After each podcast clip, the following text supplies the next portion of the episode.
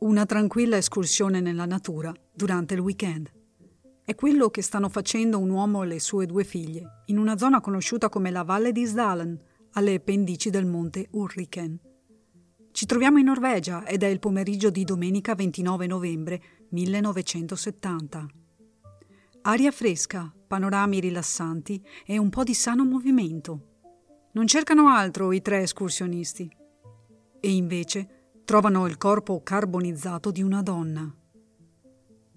Il corpo si trova steso sulla schiena, in quella che viene definita posizione di guardia da pugile, con le braccia alzate e piegate proprio come un atleta sul ring. È tipica dei corpi dati alle fiamme. Quella zona è chiamata la Valle della Morte per via dei vari suicidi che si sono verificati negli anni. In quel momento il soprannome è più che mai appropriato. Viene immediatamente allertata la polizia che accorre sul posto e comincia il lungo lavoro di raccolta delle prove nel tentativo di capire chi, come e perché. Domande che rimarranno in sospeso per sempre.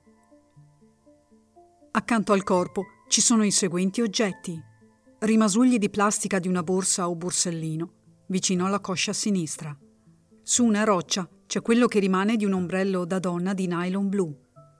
Sul lato destro del corpo una bottiglia quasi vuota da 250 ml di liquore Kloster, acquistato presso uno dei negozi di Vin Monopolé un rivenditore di bevande alcoliche di proprietà del governo norvegese. Vicino ai piedi, su una roccia leggermente più alta, due borracce di plastica bianca. Una di esse è deformata dal calore e contiene una piccola quantità d'acqua. L'altra è meno danneggiata ed è piena d'acqua. Sulla stessa roccia c'è anche una tazza di plastica bianca, parzialmente sciolta, che si pensa provenga da un termos. Dentro la tazza l'ombra di quello che deve essere stato un cucchiaio di plastica. Si trova anche una sorta di coperchio, piatto e rotondo, in plastica, in parte bruciato. Non si riuscirà a trovare il contenitore corrispondente al coperchio e si deciderà, una volta rimosso il corpo, di scavare nel terreno, rimuovendo sassi e ghiaia. A un metro di profondità si trovano due frammenti di materiale plastico giallo e grigio-blu. Sciogliendosi, il materiale è gocciolato tra le pietre. Tracce di fuliggine su queste ultime indicano che il fuoco è stato appiccato qui. Sulle rocce ai lati del corpo e sul fondo si trovano abbondanti tracce di materiale giallastro simile al grasso. Una sciarpa verde di lana a scacchi è stesa sulla pietra e la parte inferiore del tessuto arriva quasi a toccare il piede rimasto e appare bruciata. Altri oggetti ritrovati sul posto comprendono un orologio da polso da donna in acciaio con il marchio Solo e un cinturino in similpelle nera vicino al ginocchio sinistro. Il cinturino è in parte danneggiato, ma la fibbia metallica è in buone condizioni. Lievi segni di bruciatura all'interno del cinturino indicano che molto probabilmente la donna non lo indossava nel momento in cui il suo corpo è stato dato alle fiamme. Accanto all'orologio ci sono due orecchini a clip in filigrana pressata rivestita d'argento. Al centro degli orecchini una pietra turchese di 4 mm di diametro. Ciascun orecchino misura 25 mm di diametro. C'è anche un anello, sempre in filigrana, con una grossa pietra ovale di colore bianco e giallastro. Sulla gamba sinistra, dalla caviglia al ginocchio, ci sono i resti bruciati di uno stivale di gomma. Sul ginocchio destro, altre parti bruciate di stivale e, in più, le ceneri bianche di una suola di gomma. Vicino ai piedi una scatola di fiammiferi carbonizzata. Nello stesso punto i resti di pane o cracker. Nella parte posteriore del corpo, all'altezza delle ginocchia e delle cosce, ci sono piccole quantità di un materiale simile alla carta, anch'esso carbonizzato. Una volta scattate le foto del cadavere, si procede alla sua rimozione. Sotto il corpo, all'altezza del bacino, si trova una sorta di vaso che contiene materiale organico semicarbonizzato. Sono i resti di un tessuto di pelliccia sintetica, di color marrone scuro. Su questo reperto aleggia un odore di quella che si stabilirà essere benzina. Sui resti della pelliccia ci sono tracce di un tessuto nero e materiale in polietilene blu. Si trovano anche tracce di carta bruciata, probabilmente carta igienica, e una spilla per capelli. In base a tutti questi elementi si ipotizza che si possa trattare di un cappello in pelliccia sintetica. Guardando la disposizione dei numerosi oggetti, uno degli investigatori commenta Sembra quasi che qui si sia svolta una sorta di cerimonia. Impressioni a parte, la logica impone di basarsi sulle prove a disposizione. Si procede quindi ad analizzare il cadavere. La donna era alta 1,64 m, pesava 56 kg, il numero di scarpa era 37-38, aveva i capelli castano scuro e gli occhi piccoli e marroni. Ciò che rimane della sua chioma è un piccolo ciuffo dietro il collo, la porzione di una coda di cavallo, fatta con un elastico oppure un fiocco di colore azzurro. Il corpo risulta più danneggiato sulla schiena rispetto alla regione dei glutei, che risulta quasi intatta. Questo fatto ha permesso di stabilire con una certa accuratezza il suo abbigliamento, dato che proprio nella regione tra stomaco e glutei i resti di tessuto erano facilmente identificabili. Si arriva a concludere che la donna doveva essere in posizione seduta e piegata in avanti quando il fuoco ha cominciato a divorare la sua carne. La sua età oscilla tra i 25 e i 40 anni. In base ai resti carbonizzati dei suoi abiti, si stabilisce che indossava pantaloni blu scuro con bottoni e chiusura lampo sul davanti. Evidentemente indossava due paia di pantaloni perché sotto si trova un materiale nero ed elastico che fa pensare a pantaloni in tricot. Tra questi due pantaloni ci sono i resti di un materiale simile e si pensa che la donna indossasse un maglione in tricot infilato dentro i pantaloni. Si riesce a stabilire anche che indossava delle mutandine blu scuro in fibra sintetica, i cui resti sono stati ritrovati vicino al corpo. Portava anche una cintura, visti i due pezzi di essa sopravvissuti al fuoco. Si conclude che la cintura chiudesse un piumino lungo. Su uno dei piedi ci sono i resti di un calzino, su tutti gli oggetti ritrovati mancano le etichette, oppure il marchio è stato raschiato via. L'autopsia rivela la presenza di una consistente quantità di sonniferi Fenemal, non completamente digeriti.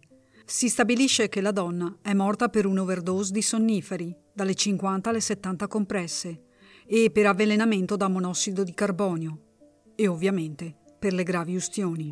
Il fuoco è stato quindi solo uno dei fattori che ha contribuito alla sua fine ma c'è una parte del rapporto di chi ha esaminato per primo il corpo che dice Danni estesi alle ginocchia, ai polpacci e alla parte inferiore delle cosce suggeriscono tuttavia che sul luogo sia sorto un successivo incendio di natura più prolungata. Dobbiamo dedurre che il corpo è stato bruciato due volte? Comunque sia, c'è il dato di fatto che molte delle pillole non erano state digerite completamente e quindi il loro principio non era presente nel sangue prima della morte.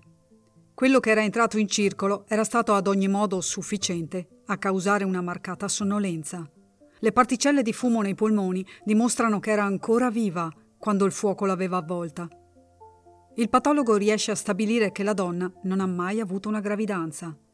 Infine, viso e collo presentano segni di contusioni, ma non è chiaro se siano state provocate da colpi violenti o da una caduta. C'è un dettaglio che vince su tutti in quanto a stranezza e riguarda le sue mani. Sui polpastrelli è stata perpetrata una parziale abrasione per cancellare le impronte digitali. Qualcuno non vuole che la donna sia identificata. Se già a prima vista era stato giudicato un caso difficile, Adesso le cose si fanno mille volte più complicate.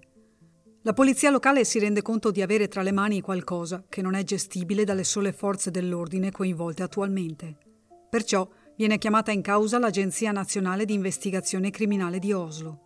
Viene creato un primo identikit della donna, giusto per dare un'idea di come doveva essere il suo aspetto.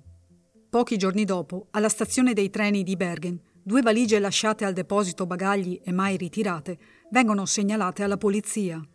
Contengono parecchi oggetti che fanno sperare di poter risolvere velocemente il caso.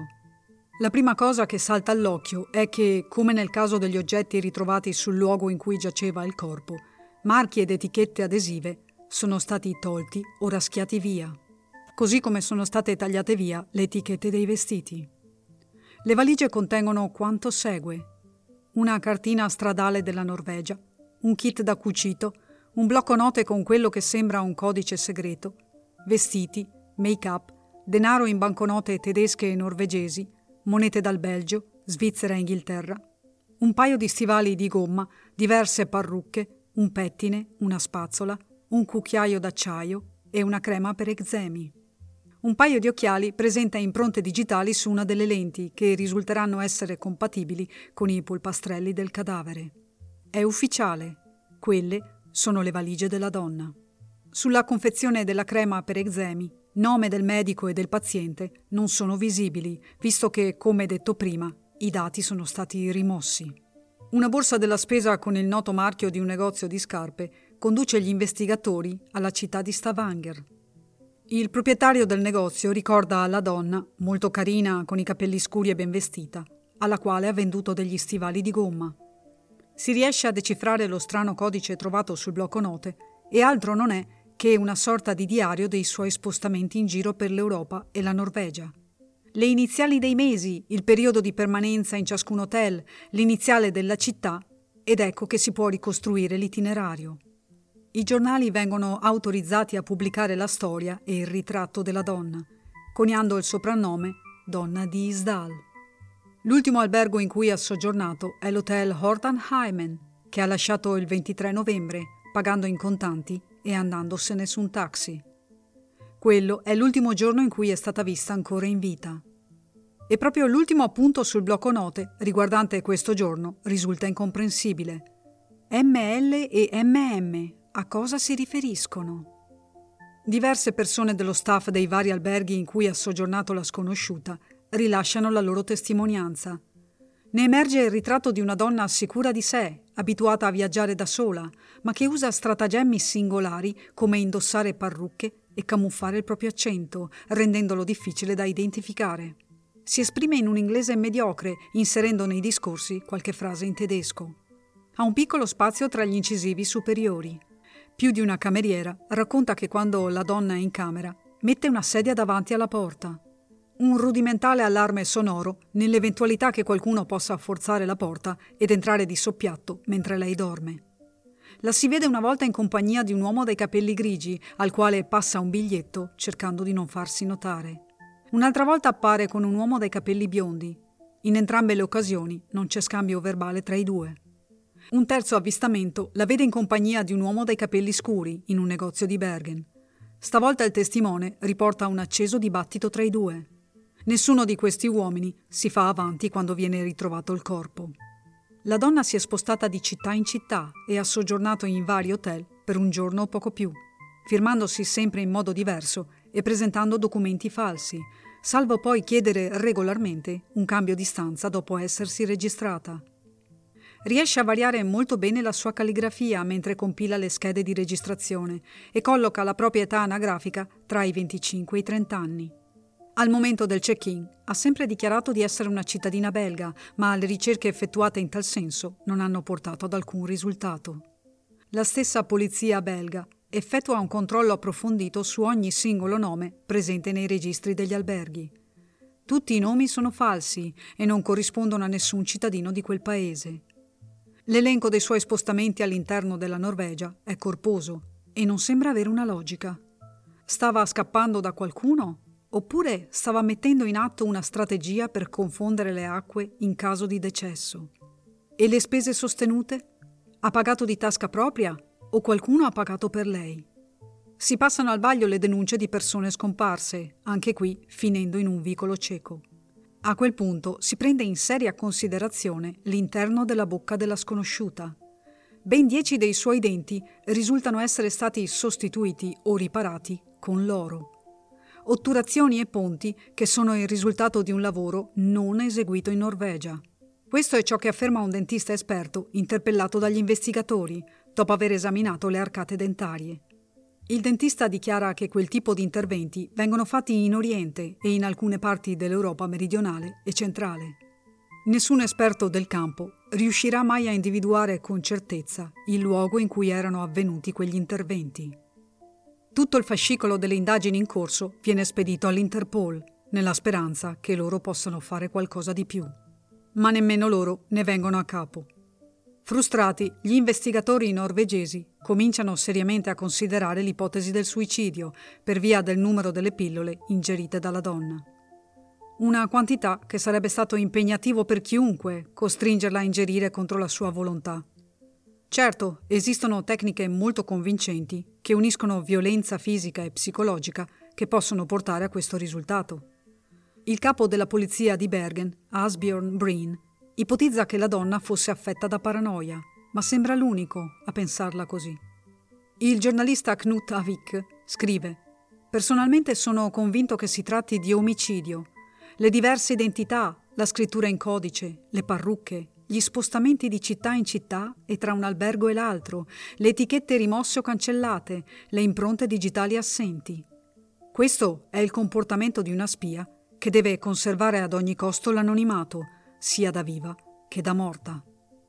Se poi si aggiunge che nell'abbondanza di oggetti ritrovati mancano del tutto i passaporti falsi che deve aver utilizzato, l'ipotesi suona più che convincente. Siamo in piena guerra fredda, un momento storico in cui Stati Uniti e Unione Sovietica sono impegnati in un complicato gioco di spionaggio reciproco. Si seguono mille piste, si cerca di passare al setaccio ogni singolo elemento che è stato ritrovato, ogni testimonianza. Si va a cercare in Belgio, dato che lei ha spesso affermato di essere belga. Si analizzano date e nomi delle ricevute degli alberghi in cerca di qualcosa che possa anche lontanamente sembrare un dato reale, magari inserito da lei per non dimenticare del tutto se stessa e la propria storia. Si studiano maniacalmente tutti gli oggetti trovati attorno al corpo, sotto il corpo e nelle due valigie. Si interpellano i più importanti rivenditori di cosmetici per vedere se riconoscono una qualsiasi delle confezioni di make-up ritrovate nella valigia.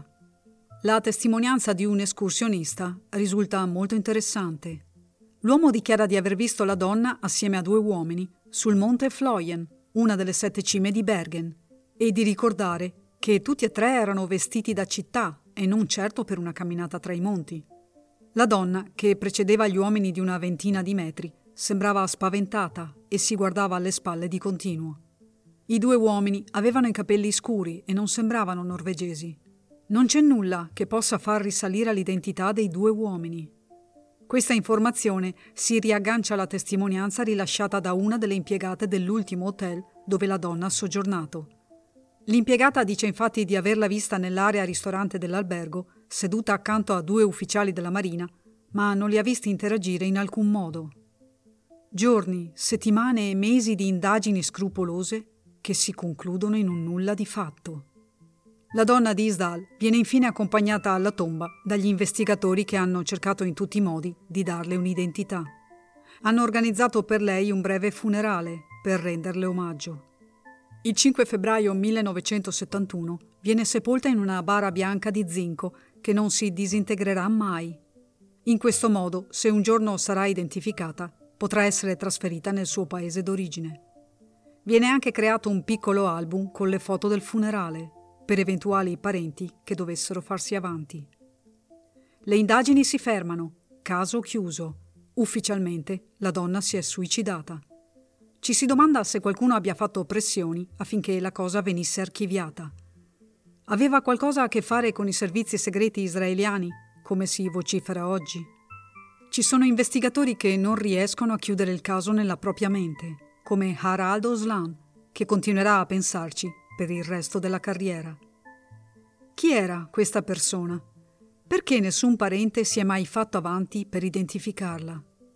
A parte gli ultimi spostamenti, di lei non si sa nient'altro. Il suo passato è blindato, impossibile accedervi. Era una spia russa?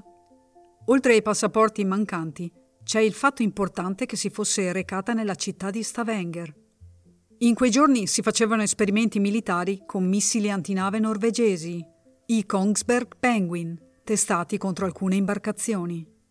Un pescatore che si trovava in zona colloca la donna in quel punto. Si dice che si trovasse a bordo del peschereccio Karl Erik, una delle barche utilizzate per gli esperimenti con i missili. Era forse una senza tetto uccisa e poi messa lì per vedere gli effetti dell'esplosione su un corpo umano?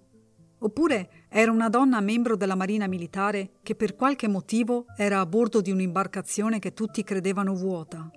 Ciò spiegherebbe il corpo carbonizzato, ma non il modo in cui è stato piazzato tra le montagne, in piena vista. Perché non farlo sparire e basta? Lei aveva viaggiato tra le grandi capitali d'Europa, Bruxelles, Parigi, Roma, Londra in quello che poteva essere un giro di perlustrazione nei centri nevralgici dei vari paesi, per tentare di carpire informazioni top secret. Era forse una sorta di corriere?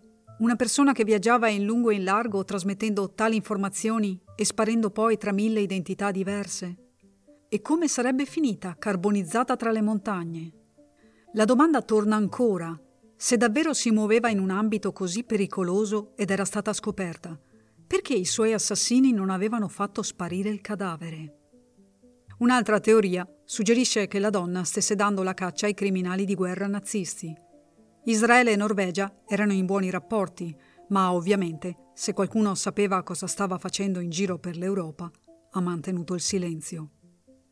Gli anni passano senza novità finché le scienze forensi non fanno un salto in avanti e si comincia a parlare di analisi del DNA, cosa che non esisteva nel 1970. Nel 2016, tra i tanti casi irrisolti, viene riaperto anche quello della donna di Isdal. Durante le indagini si è avuta l'accortezza di conservare vari campioni degli organi in blocchi di paraffina. Un altro dato importante a disposizione. Dai suoi denti, ancora conservati, viene ricavato un profilo genetico che la colloca come origini all'interno dell'Europa. La sua età adesso si può stimare con più precisione e si aggira sui 45 anni. Nel 2017 sui denti si effettua anche l'analisi isotopica, si tratta di un test che, detto a grandi linee, riesce a stabilire con una certa accuratezza dove un individuo ha trascorso la sua infanzia e la prima età adulta. Questo in base alla presenza o meno di determinate sostanze chimiche all'interno di composti organici e non. Si può capire che tipo di acqua beveva la donna mentre cresceva e l'area di provenienza dell'acqua. Si può capire che tipo di cibo mangiava e il tipo di terreno dell'area dove viveva da piccola. Grazie a questo test si stabilisce che la donna ha trascorso l'infanzia nell'Europa dell'Est o nell'Europa centrale, mentre l'adolescenza in un paese più a ovest. Il capo della scientifica afferma Studiamo questi casi perché da qualche parte nel mondo ci potrebbero essere dei parenti che si chiedono che fine abbia fatto una persona. Cerchiamo di darle un'identità, in modo che la famiglia possa avere una risposta, anche se terribile. Chissà se la donna di Isdal ha dei parenti ancora in vita. Nel 2019 avviene il ritrovamento di una borsa sotto 15 cm di terra, a circa 40 metri dal sito in cui è stato rinvenuto il corpo. Usando il suo metal detector, Arne Magnus Babo ha trovato l'oggetto e lo ha subito consegnato alla polizia. Il fatto che la borsa fosse sepolta fa pensare che si volesse nasconderla. In base all'aspetto rovinato dall'umidità e dal tempo e al fatto che ben tre radici sono cresciute sopra il tessuto, si può dire che sia rimasta lì per decenni. Il pubblico ha vissuto un momento di suspense quando la borsa è stata aperta con cautela da chi di dovere. Cosa c'era dentro? Nient'altro che terriccio. Ogni oggetto che poteva aver contenuto era stato distrutto dal tempo. Ripulita, ha rivelato un tessuto tra il blu e il verde con strisce rosse. Le due cinghie molto corte lunghe circa 35 cm, fanno supporre che appartenesse a una bambina o a un bambino. Non è ben chiaro se abbia qualcosa a che fare con la donna di Isdal. Nell'ennesimo tentativo di risolvere l'enigma, un gruppo di ragazzi poco lontano da Oslo si ritrova periodicamente per discutere del caso. Tra loro c'è Thomas Hayes, un attore molto famoso perché è protagonista di un telefilm norvegese per teenager. Spera di beneficiare del gran numero di ammiratori per ricevere qualche indizio, magari da ragazzi che hanno prozie o nonni vissuti ai tempi delle indagini. Colleen Fitzpatrick, una delle maggiori esperte nel campo del DNA, sta collaborando con il gruppo Death in Ice Valley per dare un nome a questa Jane Doe, nome con cui vengono chiamate le donne trovate morte, la cui reale identità è sconosciuta. Malgrado i grandi passi avanti, quel cadavere carbonizzato è rimasto senza un nome. Chissà se in un prossimo futuro, dai database del DNA di tutto il mondo, salterà fuori una corrispondenza con il suo. Le decine di blog e siti creati da persone comuni desiderose di aiutare e dotate spesso di un notevole spirito analitico offrono molte teorie, ciascuna delle quali potrebbe essere quella giusta. Ogni volta sembra che la verità sia lì, a portata di mano, ma è sfuggente, poiché manca la prova decisiva, quella del succitato DNA. Tutti noi vorremmo sapere chi è questa donna per il gusto di veder risolto un mistero. Ma c'è anche una profonda umanità che motiva chi sta ancora indagando. Vogliono fare quello che sarebbe giusto fare, riportarla a casa e incidere finalmente il suo nome su una lapide dignitosa.